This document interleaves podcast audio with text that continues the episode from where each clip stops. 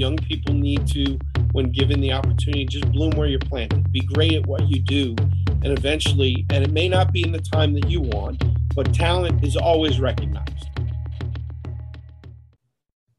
Welcome to another edition of the Columbia University Sports Podcast, the Cusp Show, where we talk about the business of sports, media, recruiting, Gen Z, digital, disruption, a little bit of everything.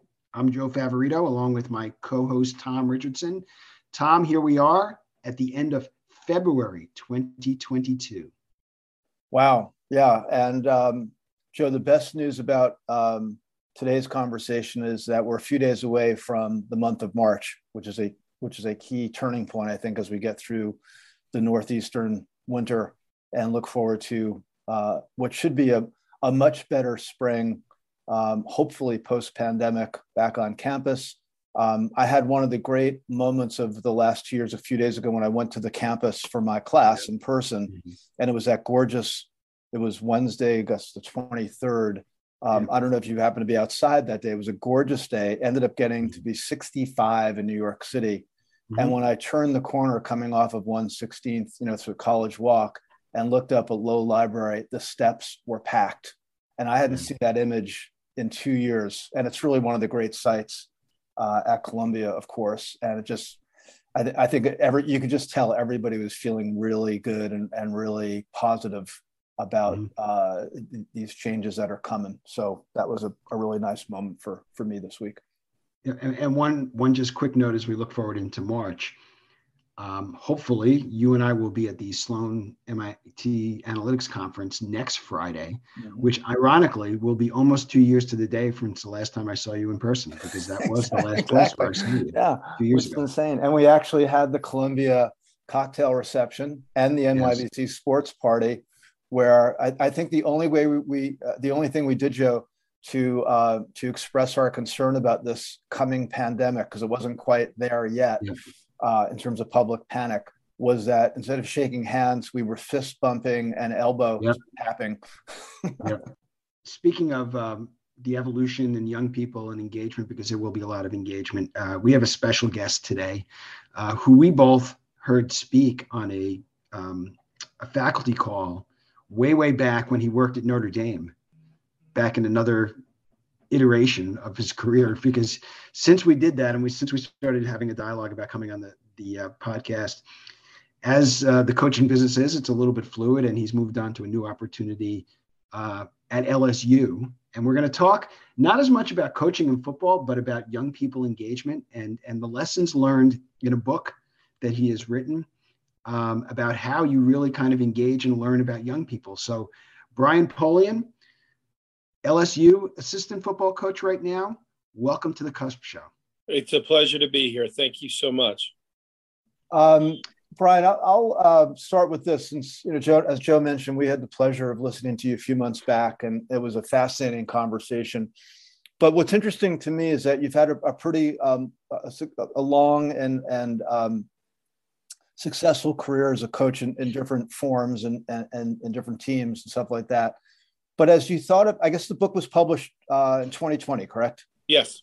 So obviously, writing a book is a big endeavor. You mm-hmm. must have been thinking about it for years. and I imagine it's fair to say, and I think you might have conveyed this to us when you visited the faculty call, was that this was kind of the culmination of a lot of years of experience and insights that you gained along the way. So, can you talk about how your thoughts on on this whole topic really evolved as your career developed in these different positions? Sure. It it um, well well first just to to give our listeners a little context, I am I am uh, born and raised in football in the way that a child of a military officer would call themselves an army brat. Uh, I am a football brat. So my father, Bill Polian, uh, a New York native of the Bronx, uh, and and uh, uh you, you, know a, a proud uh, Irishman, was um, started off as a high school history teacher and high school coach in New York City. Eventually, found his way into personnel, and uh, throughout a storied 35 year career, culminated in induction into the Pro Football Hall of Fame. So. Um, my dad's journey through pro football. Uh, I, I, grew up in in the game, was fascinated by it from an early age. And when I tell you, I don't know if I'm lucky or if I'm a little bit simple, probably a combination of both. At the age of 16, I knew exactly what I wanted to do with my life. I wanted to coach. I grew up in the Buffalo Bills training camps, um, hip to hip with Marv Levy and Elijah Pitts and Don Lawrence and Bruce DeHaven, these incredible coaches. And, and I looked at their relationships with the players and I said, okay, uh, this is what I want for my life. So from the moment I graduated John Carroll University, I graduated John Carroll University in 1997. In mid May, on June 1st, I was a graduate assistant coach at Michigan State for Nick Saban. So literally had about two weeks off, and then it was time to go start a career. Um, you know, as most young people do in the early stages of my career, I was concerned with advancement. I was concerned with recognition. I was concerned with money, um, perception, and um, went that way for nearly 20 years and was very fortunate in every move that I made was a move up. Um, started to make some real money, started a family, all those things. And um, always enjoyed the relationships uh, that I developed with the players, but my focus would meander back to career advancement and all the things that I was looking for.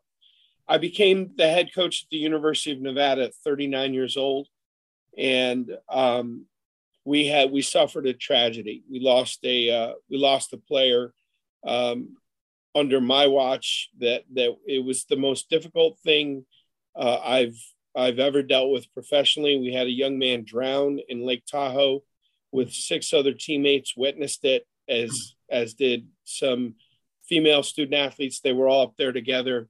It was uh, a young lady had fallen off a board, was struggling. Our our this young man on our team, Mark Ma, witnessed it, jumped in to try and save her, and unfortunately, Mark lost his life.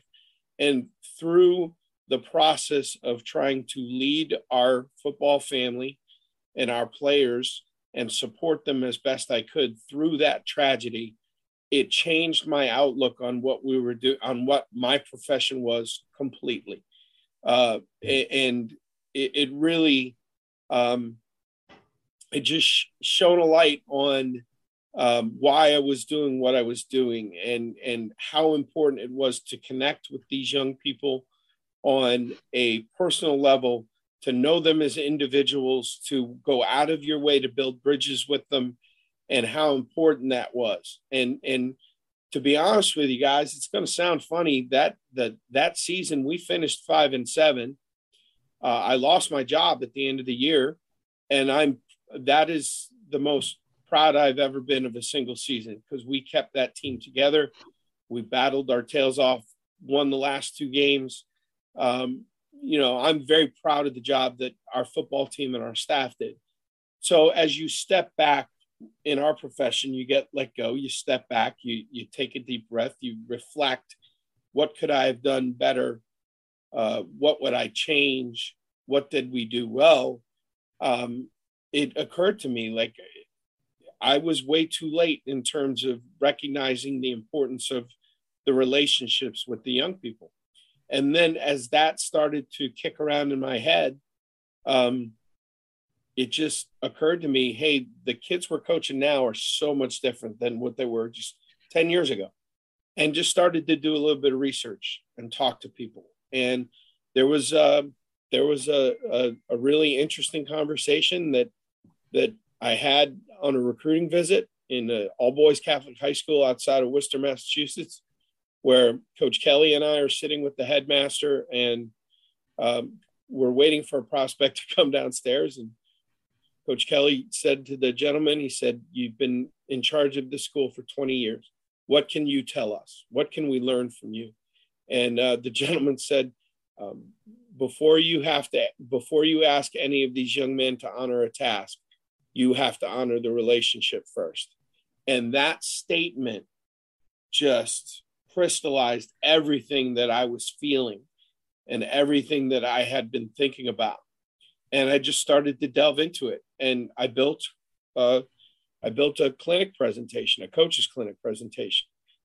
And as is often the case in our business, you'll get asked, "Hey, can you come in and talk for an hour on special teams and talk about punt, talk about drills, whatever?" And every time I said yes, I requested, I said, "Yeah, I will do whatever you want, but I want another hour because I want to talk about this topic." And that's where this whole thing started unfortunately, I'm I'm almost embarrassed to say that it took going through that tragedy together as a team for me to reprioritize and kind of re-examine what my motivations were in my business. But I am happy to say that at this point, I feel like you know we've got things straightened out. Mm-hmm.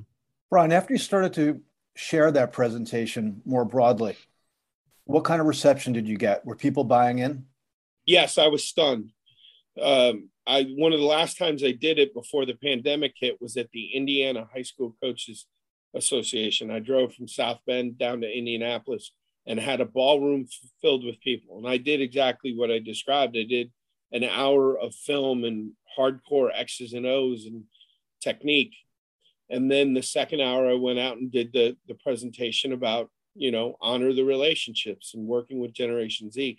And the amount of coaches that approached me outside in the hallway like wow we i've never heard anything like this before. Nobody ever nobody's ever addressed this topic before um, i was stunned by the response i thought that i was almost being a little preachy like hey this means something to me and because i have the opportunity to share it i'm going to choose to do so the amount of people that came back and said we we need to have more conversations like this. Uh, I was really I was shocked by that.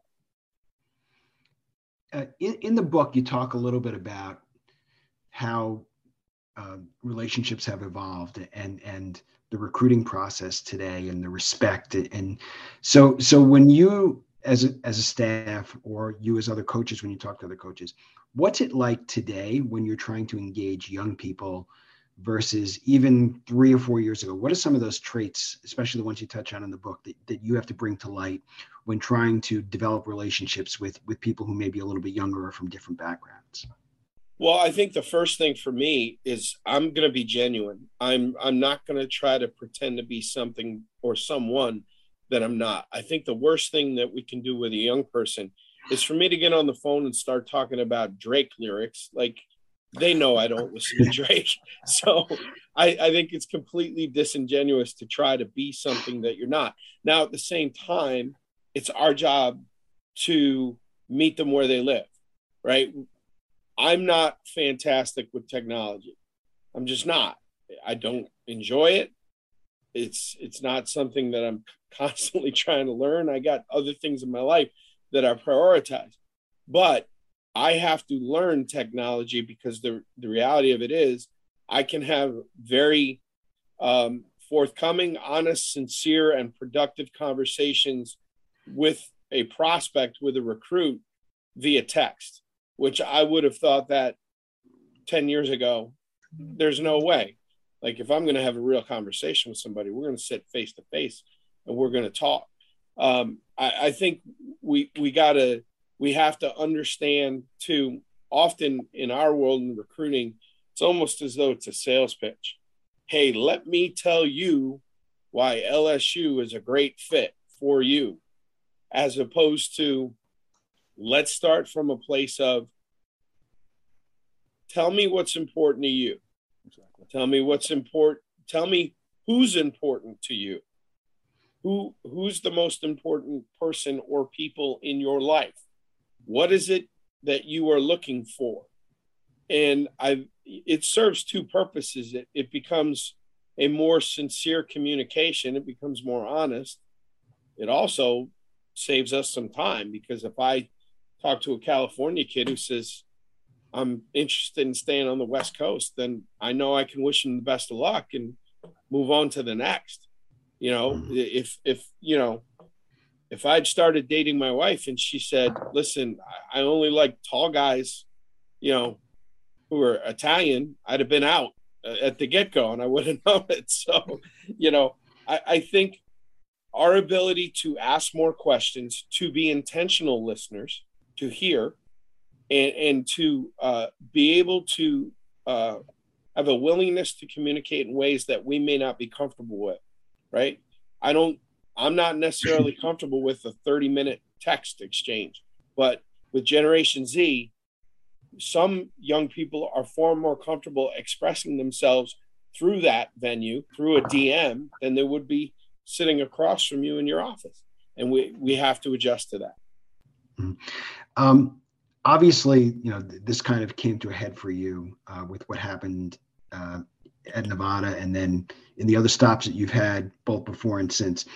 Are there still, I would imagine there's still some traits that you picked up from you know your dad's legendary career, especially with the Bills and the Colts, and being around Marv Marv Levy and Ted Marchibroda and some of the other coaches. What are some of the things that have translated throughout time that, that haven't really changed that you've now just been able to kind of finesse a little bit? Some of those traits. Well, I think the great ones were always ahead of the curve. Like um, the thought of, hey, I'm going to uh, undress a player in front of a peer in front of his peers and cuss him out and embarrass him 15 years ago, that it was commonplace. But Marv Levy would never do that.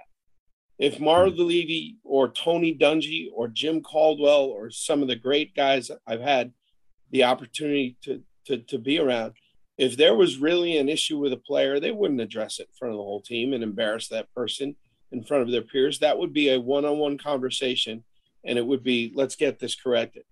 Tony Dungy would, would not raise his voice when he was upset he would raise his voice in joy but if he was upset he would stay he would almost lower his voice because he wanted the players to have to strain to hear him and and and therefore they're they're more concentrated on what he has to say um, my father's uh, my father's devotion to every player staff member, coach that ever worked in the same organization. I took that with me from a very early age. My dad is incredibly loyal to his people. Um, and I actually got a little bit spoiled because I looked at the family atmosphere that was created in Buffalo and the family atmosphere that was created in Carolina, and then ultimately in Indianapolis, which culminated with the Super Bowl. Um, and I thought that that was commonplace, but it's not. You know, there is no, hey, there are a lot of places where a spouse could have a child and there aren't people lined up to make sure that meals are being brought over. You know, you, you just learn that it's not like that everywhere. So uh, when I did have the opportunity to run an organization, I was going to be um, I was going to be sure to, to model those things that I'd learned at an early age and try to recreate those things. And now, even though I'm not the head of the organization, I'm in charge of certain facets and, and we're going to, you know, we're going to treat our people the right way and communicate and do all those things that I learned when I was a kid. So Brian, is it a little bit of a 21st century 21st century version of what we used to call the players coach? I think about the contrast. I played football when I was young, and the coaches were old school coaches back yeah. back in that era. Uh, uh, somewhat abusive, mean. They didn't care about relationships. It, it wasn't exactly a lot of fun, which was the way a lot of football environments were. But then, like in the '90s, you think about the contrast between guys like Bill Walsh, let's say on the one end of the spectrum, and Mike Ditka on the other end, who was more old school that idea of the players coach was always interesting to people who followed sports because if I, I, think most players would have said would you prefer to work for an old school mean guy or one of these new fangled players coaches they would take the latter and it seems like that model has kind of been proven out in this century that that kind of coaching seems to actually produce better results yeah i think there's a misconception as to what a players coach is i mean a okay. players coach is not somebody that is um, that doesn't instill discipline or doesn't set standards. Right. Uh, a player's coach is somebody that's going to be relationship driven, that is going to be available, that's going to communicate, that is open to suggestion, that it's not, hey, that's my way or the highway. Um, and and I used to tell our Nevada team this all the time. Like discipline is an expression of love. I set a standard and I'm going to hold you to it because I love you. Because if if I didn't set standards and just let you run amok, when you leave our program and our university, you get out into the real world, it's it's not going to work. Like you don't live up to the standards there, you, you end up with severe consequences. So the the misconception of the players coach does not does not instill discipline, does not you know uphold standards. That that's that's a myth. But you can be. Uh, I would take the stance that Brian Kelly is a great example. Brian Kelly um, practically reinvented himself between 2016 and 2017. Notre Dame comes off a four and eight year, and and he decides that I've got to refocus my energy on the culture of the program, on steady communication with the players, and I'm going to hire good people in the world of the X's and O's and empower them to do their jobs.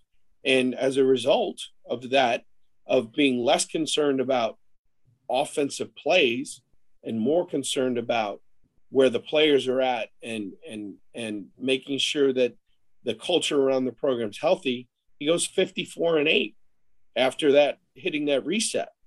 So now I would tell you, Brian Kelly is a disciplinarian. I mean, we have standards and we're going to hold those players to them. But I would also say that um, he is a player's coach because he's going to communicate and he's going to listen and he's going to be focused on culture and he's going to be worried about their best interests. So um, there has been a shift.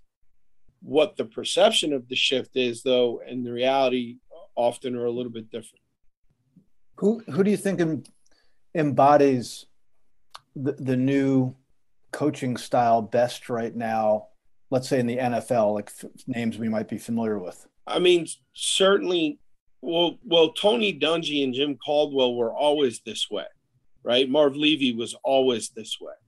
But I think if if if we're you know talking about what's going on now, it's I mean a younger version would be Coach McVay. Right. I mean, you look mm-hmm. at the the joy and the re, the joy he has interacting with the players, the the respect. Now, I know people within that organization. There are standards there. Those guys don't run wild, mm-hmm. but at the same time, you can tell he he he treats them with respect and is interested in what they have to say and and I'm sure when he's making a correction he's not embarrassing people. Now you could look at Washington. I mean anybody who's ever played for Ron Rivera they love him because former player he understands uh, you know so it, it's not an age thing mm-hmm. it's an approach it's a mentality when you look outside, and I'm sure you've gotten, especially in the last few years when you were at Notre Dame, um, heads of businesses who come come in and say, "Hey, how does this adapt to me?" Do you see the adaptable traits? And have you spoken to any businesses or know of corporations that do this right that you admire, saying, "Hey, you know, these this is a this is a business that does it right." That's the first part. The other part is you've obviously been around a lot of highly motivated, testosterone driven male male athletes. What about women? Have have you seen it translate over to women's sports, especially given the growth of women's sports in the last couple of years? So the business sure. side and the women's sports side. Sure, the business side first. Uh, I, I one of the great pleasures of this journey has been uh, I presented this topic at the Athletes First Summit. Um, I want to say it's got to be two summers ago now. Maybe it was mm-hmm. last summer. I can't remember. Um, and Greg Brown, the CEO of Motorola, was in the room. And he approached me afterwards, and we just started what has become a ve- very valuable friendship and mentorship for me uh, to have access to somebody like that and just trading notes about what he was experiencing with younger people that he was working with. Um, you know, some of the topics that we talked about how, how they fit the the corporate business culture, and it was um, the, the the amount of carryover was amazing. I got a lot of feedback from people that read the book that said this is not a football book, and and I hope people understand this. The football in the, in the book is anecdotal. It's just a way to, you know, kind of tell the story, but it's not a football book. It's a book about connecting with young people. I've been stunned by the amount of people who uh, have reached out from the business community and said this applies to me when I'm recruiting um, prospects out of colleges to come work for my company. This has helped me in terms of even things like uh, giving feedback. How you know what how Generation Z is constantly seeking feedback, yet if the feedback's negative, they have a difficult time processing that. So just you know some of the minutia that we talk about in the book, people have said that they found um, they found very helpful. I have gotten a lot of positive feedback as it relates to women's sports as well, because I I think listen, this is not a male female thing; it is a generational thing. Mm-hmm. It yep. is it is it is and and I know as many, if not more, female athletes that are alpha personalities that are driven, that want to succeed, as you know, we're dealing with in the men's world. Um, you, you know, one of my closest friends in all of sports is the women's lacrosse coach at, at Ohio State, Amy Bokker. She and I were neighbors together at Stanford. I mean, the issues that she and I talk about on her team uh, are the same issues that we're talking about on our team. So I, I don't, there's no divide there, you know, through gender. It, it's a divide that exists through age. Along, along with that age, um, you t- touch on attention in the book. And I was fortunate enough that my son got a new Apple phone. So I was exposed to Apple TV and got to watch Ted Lasso and uh, an amazing, amazing, so well written two years of stuff. I can't wait for season three. But you know, he touches on the goldfish strategy of nine seconds, and you touch on even a faster strategy uh, of trying to engage. Um, how important is quick messaging w- with what you're doing and your approach? And um, how did you come up with the, the, kind of the strategy of how fast you have to adapt somebody, and how fast is it when you're looking at young people these days versus other years? No, it's it's we have to change the way that we teach. I mean, lesson plans are structured differently. The way meetings are set up are structured differently. The way that we seat them in a classroom setting are structured differently. It has it has changed a great deal. And um, you know, I have a son that struggles with ADHD, severe anxiety. Uh, he battles a little bit of depression. Uh, you know, and that journey with my son was part of of the discovery of I'm coaching kids just like him right now. And for me to think that somebody can sit in a classroom setting right now for 45 straight minutes and I'm not doing anything to engage them and I'm just going to get up there and drone on and on and on, it's unreasonable. So the way that we've attacked this is um, from the very get go, I'm going to tell you what we're trying to accomplish in the meeting, right? All right, first first 12 minutes are going to be on punt, second 12 minutes are going to be on punt return. I'm never going to go longer than 20 minutes without giving everybody a, a 30 second break to, and I'm literally going to stand them up out of their seats and tell them, shake out your leg, roll your neck, let's go. We're going I'm turning the lights on. I want them to, to get a 30 second break and hit the reset button. We set up our meeting rooms so that we have high tops for that ADHD guy that can't sit still, hmm. uh, that that that needs to move around. I'm not going to fuss with, I'm not going to get mad at that kid because he can't sit still. I'm going to give him a place where he can stand up and put his notebook or his iPad out. And as long as he's listening to me, I'm okay with it. Um, we, we do things like, you know, and again, I, this book is not an academic work. I, I'm very quick to point that out. And I don't proclaim to be a scientist, but studies have shown that white noise in the room will help the ADHD brain focus, right? So after I'm done installing, teaching, for lack of a better term, when I'm done teaching my lesson and we're now going to watch film, I put music on in the room. Now, it's not going to be so loud that it overwhelms me that I have to compete with it, and I'm going to let the players choose what they want to hear so it keeps them engaged, right? But we're going to have a little music on in the background.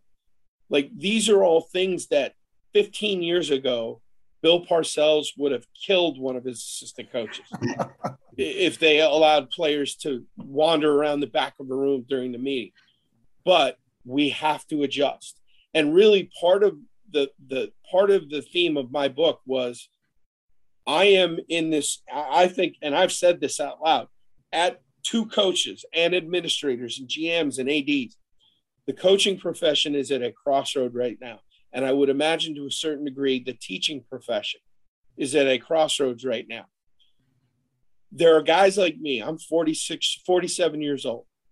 I have to adjust. What I learned coming up and what I'm used to and what I'm comfortable with, I have to leave my comfort zone. Because if I don't, in two or three years, I'm going to become obsolete. I have to teach differently. I have to coach differently. I have to recruit differently. And I have seen over the last three or four years these dinosaurs that refuse to change, that kick a kid while he's in a three point stance. I mean, he's in a three point stance, and I'm going to run up behind him and kick him in the tail, or I'm going to cuss him out. I'm going to grab his face mask and shake him up while I'm yelling at him. Those guys are being ushered out. On the flip side of it, we have young people that are terrific communicators, right? They they chest bump. They do all the handshakes. They know all the music. They wear Air Jordans and joggers every day to work. But the problem is they're not quite ready to lead. They're not technically proficient enough yet. Like there's a, I've seen a generation of coaches get promoted too fast, often white ones, by the way, uh, who mm-hmm. get promoted too fast. And you can see the quality of work uh, the coaching's not great. So those those who are technically proficient and experts in what they do have to adjust. Because if they don't they're going to be out and the level of what's happening of our game will go down because the guys who are promoted up through the ranks aren't quite ready yet.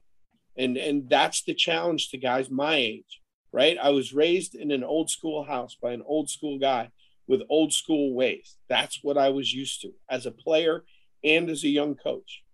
Right. I'm 25 years in right now. I consider myself an expert in the kicking game, but I cannot use that expertise if I won't change the way that I build relationships with the kids that I'm coaching and the way I communicate and the way I teach. And that is the challenge we face right now. Brian, and that was uh, long-winded. I apologize. No, no that was, nope, that was not at all. This is a really interesting topic and related. Um, two-part question. Joe and I were lucky, um, very lucky, the last couple months. I have a couple amazing guests from the world of football. So Hall of Famer Brian Dawkins, a, a few shows ago, um, and Super Bowl champion Aaron Taylor, now a college broadcaster for CBS. They were both incredibly, I'd say, brutally honest about some of the issues with mental health that young athletes, particularly elite athletes, are facing. Yeah.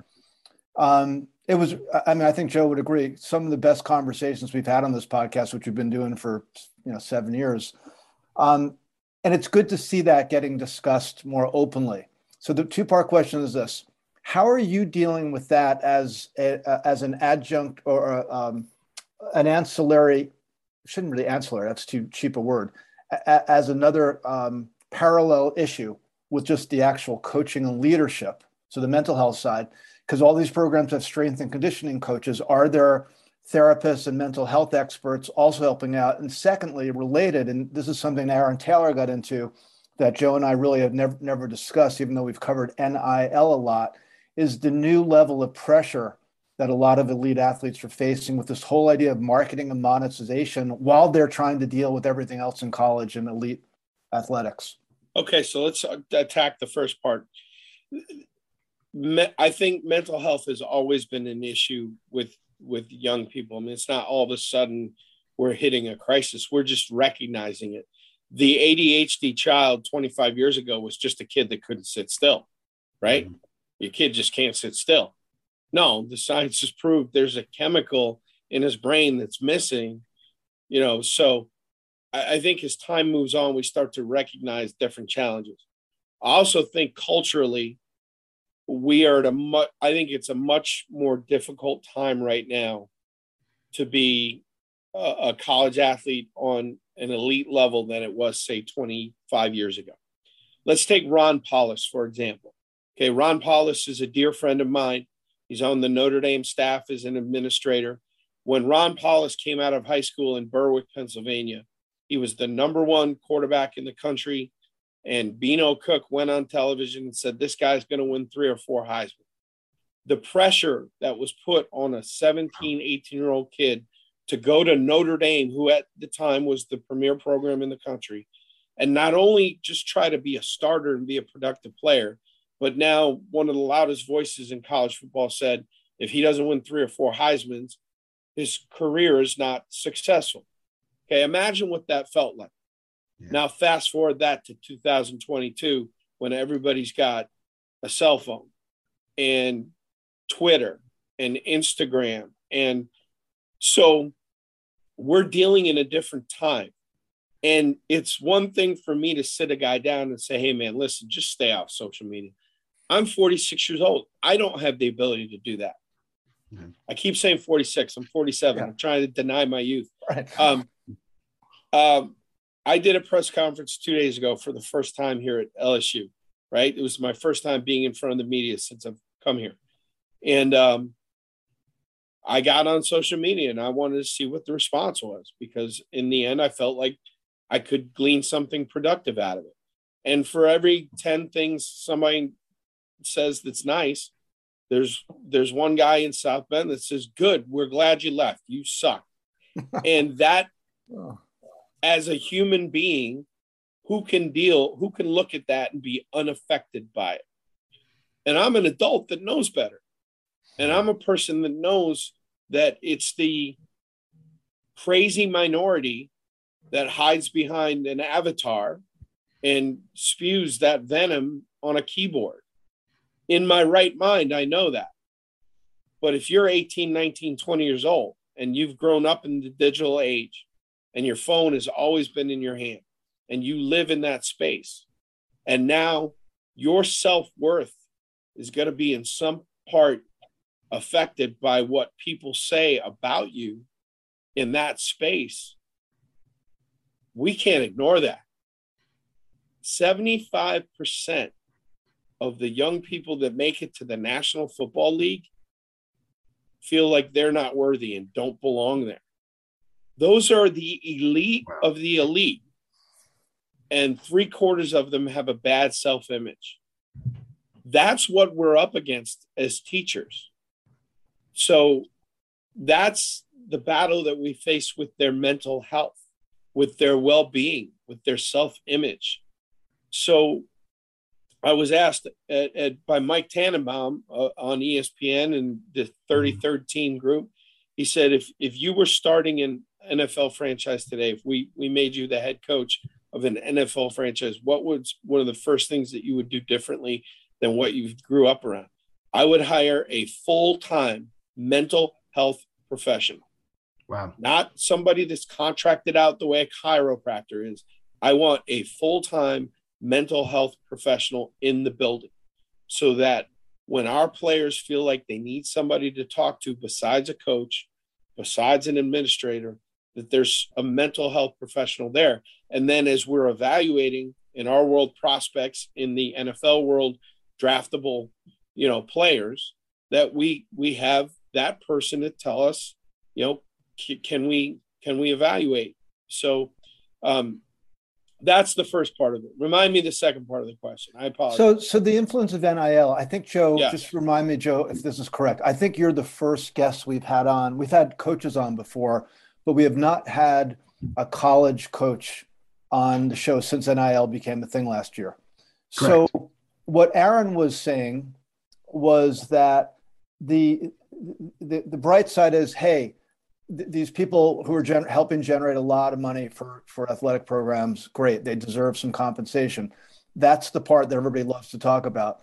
The other side of the coin is the fact that there's an additional level of pressure put on them as they are hounded by or trying to talk to would be agents or brands, companies, agencies, et cetera, that want their celebrity for nothing, something completely unrelated to their kind of day job of being a student athlete?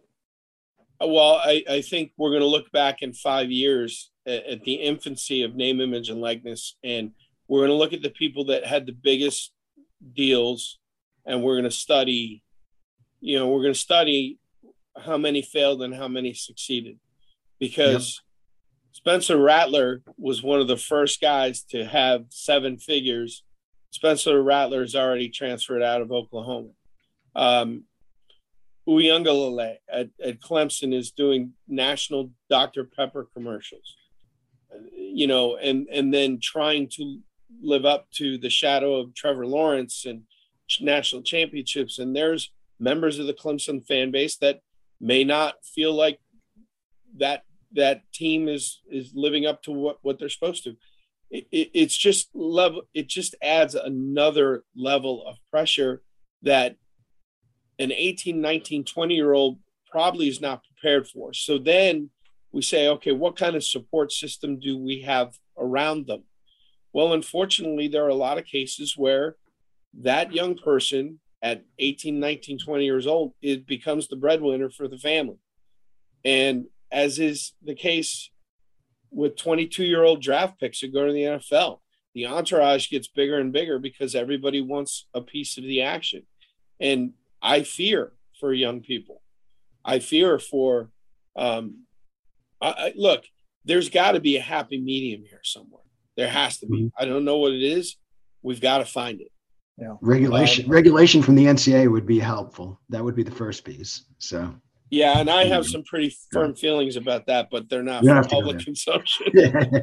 um, um, you, you know, but but you know, there are so many unforeseen uh, circumstances and, and results of name, image, and likeness, and and the the stress it puts on an, a, a young person is incredible because now you have to live up to that deal, and if you mm-hmm. don't live up to that deal, everybody's gonna everybody's gonna look and point and, and judge you, and and you've got to be able to deal with that.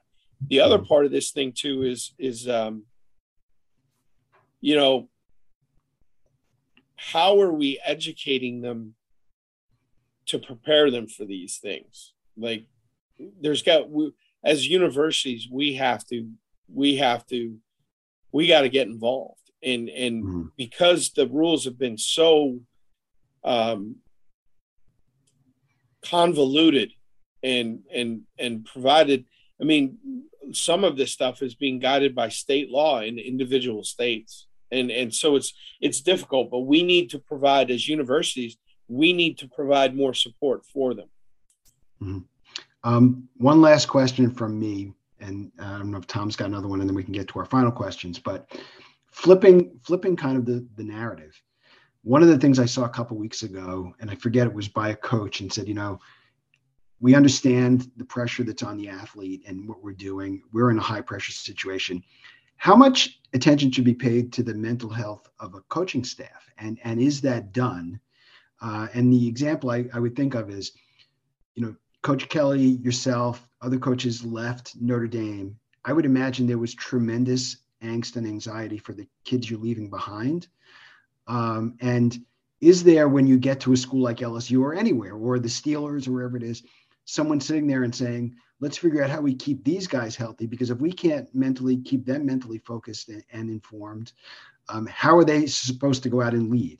Is that something that ever comes up? Uh, it comes up in the good places. It comes up right. with guys like Andy Reid and Bruce Arians, who mm-hmm. who say, you know, if you if you miss your your child's high school basketball game, that's your fault, right? You know, there there are places that say, hey, at, at noon, I don't care what you're doing, put it down. I want you to go work out because we need you healthy. Um, a lot of people will look at what we do and say, listen, you're rewarded financially. And that is to a certain degree true at the highest levels. Now, I made no money when I started. I made no mm-hmm. money whatsoever. My wife, my wife was the breadwinner for for the early stages of my career, working in in um, in development at a at a local college in Buffalo. But Um, and, and I worked hundred hour weeks then, just like I do now. So, so the way that, that we attack this professionally is not dictated by the money, but people will look at us and say, well, listen, I mean, you, you, you're paid well. And, and part of the deal is that you have to understand all of these things come with the job. I will tell you this going through some of the struggles that I went through with um, dealing with the death of Mark Ma at Nevada, and then the transition to no, being being let go, the transition to Notre Dame, and then the struggles that my son has gone through. Uh, I finally just said, "Listen, I need to talk to somebody. I can't put this on my wife. She's my partner. It's not her job to carry my burden. I need to talk to somebody." And and in my profession, that might be actually frowned upon because we're all macho and you know. Mm I'm Irish, we'll swallow it and carry it like a like heartburn, you know. So, uh.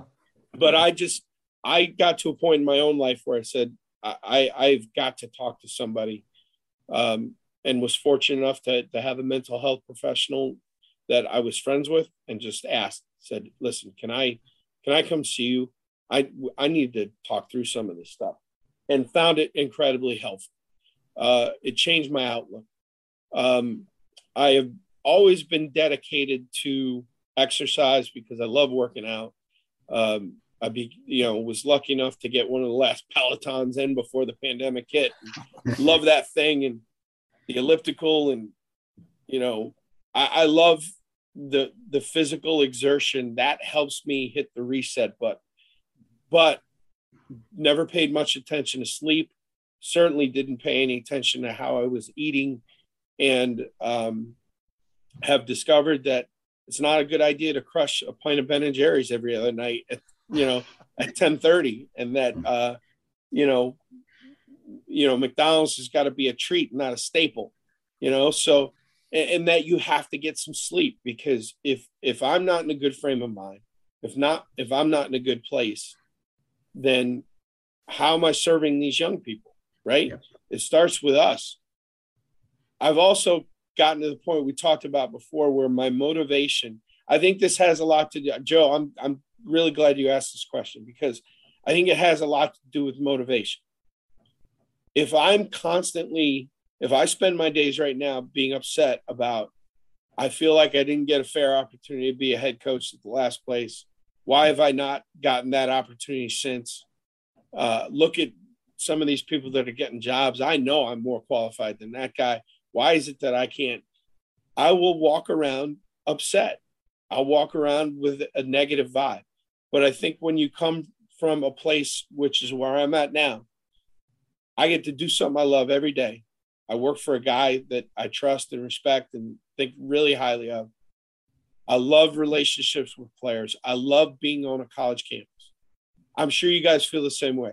Mm-hmm. There's nothing better than walking across a college campus and feeling the energy of kids on campus walking by. Um, I love being around our players. And when you come when when you come at your your work every day with, I'm grateful. I'm grateful. I'm grateful to coach in the SEC. I'm grateful to be with BK. I'm grateful to have the job that I have. Then I am a more effective teacher.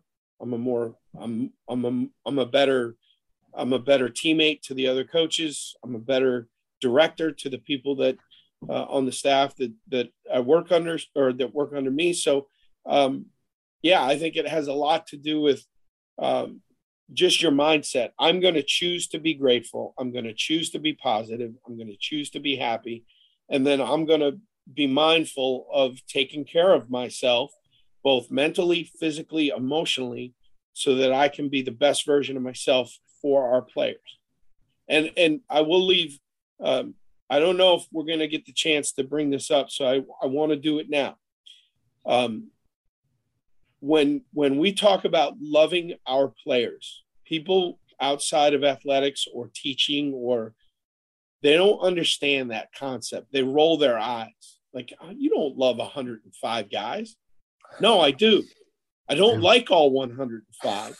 right. There's a difference. Well said. Yeah. We don't all we don't all mesh beautifully in personality and in likes and dislikes and all those things. But I believe that if I come in every day dedicated to serving them, what can I do to make this guy better? Whether it be as a person, a student, a player, whatever it is. If I act in service to the players that that I work with every day, that is an expression of love. And when coaches and teachers, I love all my students. I don't like them all, but I love them all. And and when you know, I believe that coming into this thing being grateful and saying my mission is to love all these kids, then then you come you start from a good place. All right, I got to get one before we do the final segment, Brian. I yeah. got to. I've been dying to ask this of a of a coach the last few years. There's uh-huh. been this growing appetite for inside the locker room, behind the scenes media access for these shows because of the, the streaming wars and, and the insatiable appetites of uh, consumers to learn more. So, season with Notre Dame, I guess it was on Showtime. You probably know about QB1, which featured yeah. three QBs. I watched all that, which I thought was fascinating.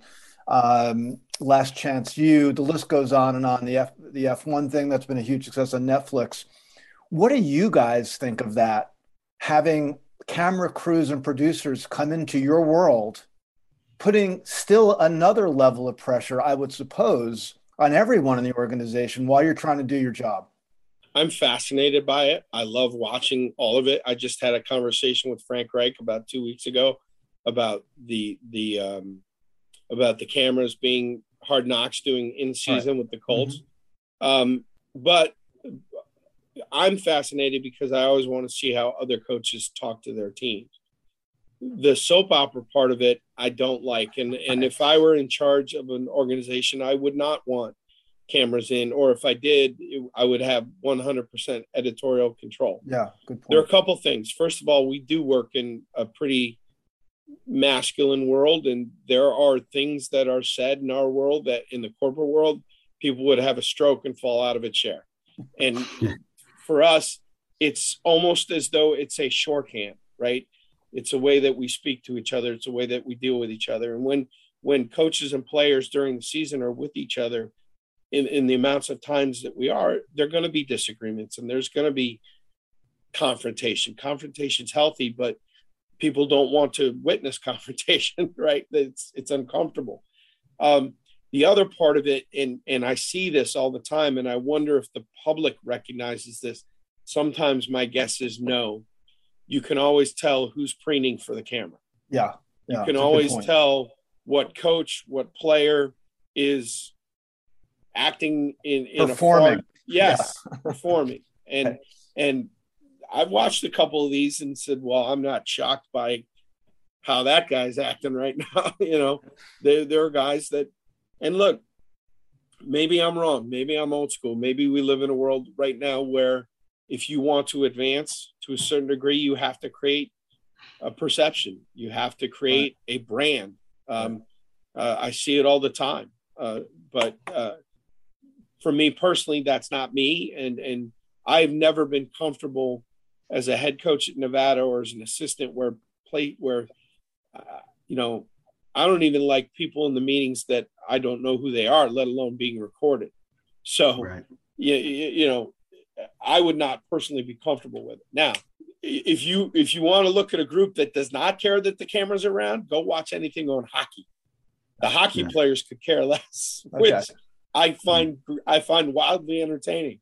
So, but you know, um, just a super quick follow up. Do the do the players get a say like uh, that that whole Notre Dame thing that was done, that whole documentary? Did, did the players agree to that? I can't speak to that because I was not there at the time. Okay. Right. Um, I know that a couple of them weren't they weren't shy. I know that. right. right. Yeah. But okay. uh, yeah, yeah, I couldn't speak to that. Yeah. All right. Well, thank you. That was uh, that was inter- interesting. Joe. So la- last two questions. Um, how do you stay up to date? I mean, you you know, you talk about hundred hour work weeks. Are there, are there, newsletters you listen to, motivational podcasts, things that help you kind of stay stay in the moment with what's going on, so you can constantly evolve. And then the other thing is really short advice that you give, especially you've been around so many young people, Brian, who have transitioned away from the field and into the business world. What's the advice you give them? Well, the the let's let's start with the the front end of it. The I, I am a podcast guy because I feel like I can. There are certain times I am working, I can have things on in the background. My older brother Christopher, who works for Washington, um, he and I will trade notes all the time. Um, uh, you know, I'm talking to fr- friends in in other, air. you know, Sean Sweeney, assistant basketball coach at for the Dallas Mavericks. Um, you know, buddies in hockey, buddy. You know, I want to talk to people in, in a in a big cross section of of other sports and just compare notes. Um, I like to read. Uh, I'll try and carve out some time for um, you know the Bill Walsh book is is um, you know is on my is on my desk next to the coach's Bible. It just travels with me from office to office. Mm-hmm. So you know there there are some things that I will constantly go back to. I'll give you an example. I keep a gigantic binder of what I just call philosophy notes. Might be an article that I photocopied and I highlight things, uh, handwritten notes. Coach Parcells five six years ago was was so nice. Spent two hours on the phone with me. I'm I'm typing in notes throughout the whole conversation. Well, I was faced with an, uh, a, a question here, an issue here at LSU, and stayed up here the other night till 10 o'clock on my couch, just paging through my binder. You know, I think I heard somebody talk about this. So, um, not only will I stay current by talking to people across athletics and business, Greg Brown, people like that, but I also feel like there's wisdom in going back in in the things that uh, that I've learned before that caught my attention. My advice to young people: bloom where you're planted. I think every young person comes out. I see it all the time. Like the guy that we hire as an analyst to work with special teams wants to prove to you that I'm ready to be the special teams coordinator. I would rather you focus on being a phenomenal analyst and then the the talented people will present themselves. I think too often it becomes a race with I'm going to prove to you why I am overqualified for what you're asking me to do. We young people need to when given the opportunity just bloom where you're planted. Be great at what you do and eventually and it may not be in the time that you want, but talent is always recognized talent is always recognized. And then the last the the, the second piece to that is um, i think that generation z specifically has gotten away from being proficient in interpersonal communication. Like everything's an email everything's a text. You have to have the ability to sit in front of me and have an uncomfortable conversation. And we've got to be able to respect each other and and and be able to have that given interpersonal give and take. Um, I think simple kindness has uh, unfortunately gone out of uh, out of style, and that is something that I will harp on as long as I'm wor- working with young people. How hard is it to say thank you? How hard is it to go into this unbelievable performance nutrition center that we have here at LSU? And you're you're looking at somebody that's working for above min, slightly above minimum wage making your food and it costs us 10 seconds to say hey thank you. I appreciate what you do. I'm very grateful. And the effect that that can have on a person that might be having a bad day and all of a sudden you show a simple kindness. I think the handwritten note is a lost art. You know a hand uh, w- w- when when a young person will send me, I meet somebody at the convention, say, okay, let's have a 20 minute conversation. And two weeks later, I get a handwritten thank you note. That person has made an impression on me. And that was something that my dad talked about for me growing up. Like, take the time to write a, write a handwritten thank you or appreciate it. You know, so there, I think there are just some some little things that have gone out of style that maybe should not have that that I think as young people now are entering the workforce and entering the professional world if you want to separate yourself these are little ways that that you create impressions. Cool. Outstanding. Want to wrap us up tom? Yeah uh brian Polian thank you so much. Wow. Um, yeah. really, really appreciate your uh, your insights and thoughts on on such an important topic that uh, I think will will be valuable to a lot of listeners uh, who are in positions of management and business, who are coaching, even if you're a casual coach in the suburbs, you know, coaching soccer or basketball or something like that. Yeah. I, I, think these lessons are ones that, frankly, uh, I would say this to Joe. Um, we're older than you. We've been around this business a long time. That frankly, a lot of older people have not thought about really fully. Yeah. Maybe they've they, have they have heard mention of it, or or they've thought about it um, kind of superficially but it does feel like we're on the verge and, and you are the, one of the leaders of this of kind of rethinking how we manage and interact with people because of the changes that have resulted from the development of our world with technology with media uh, et cetera the discussions around mental health. So all those things kind of come to to fruition i think in in what you're doing. So um, I, I, would say thank you for all for all your um, knowledge on on this topic and for sharing it mm-hmm. with everybody else in the business. Hey, hey, Brian, I have one more question before we go because I forgot oh, to ask. wow, okay. Um, and, and, it goes back to where you were before, um, and then we can wrap it up. I saw three headlines this past week. The Olympics just finished about a joyless Olympics. How do you bring joy? I, it, it, blew me away that, that, first of all, anybody could actually write that, and it's a disservice to the athletes who had tremendous joy during the Olympics. But how do you bring uh, joy to make sure that these young people understand that joy is so important in what it is that they're doing in their lives? Well, we start. One of the first things I'll say when when we meet as a whole team with this addressing special teams, and we talk to the coaches about this.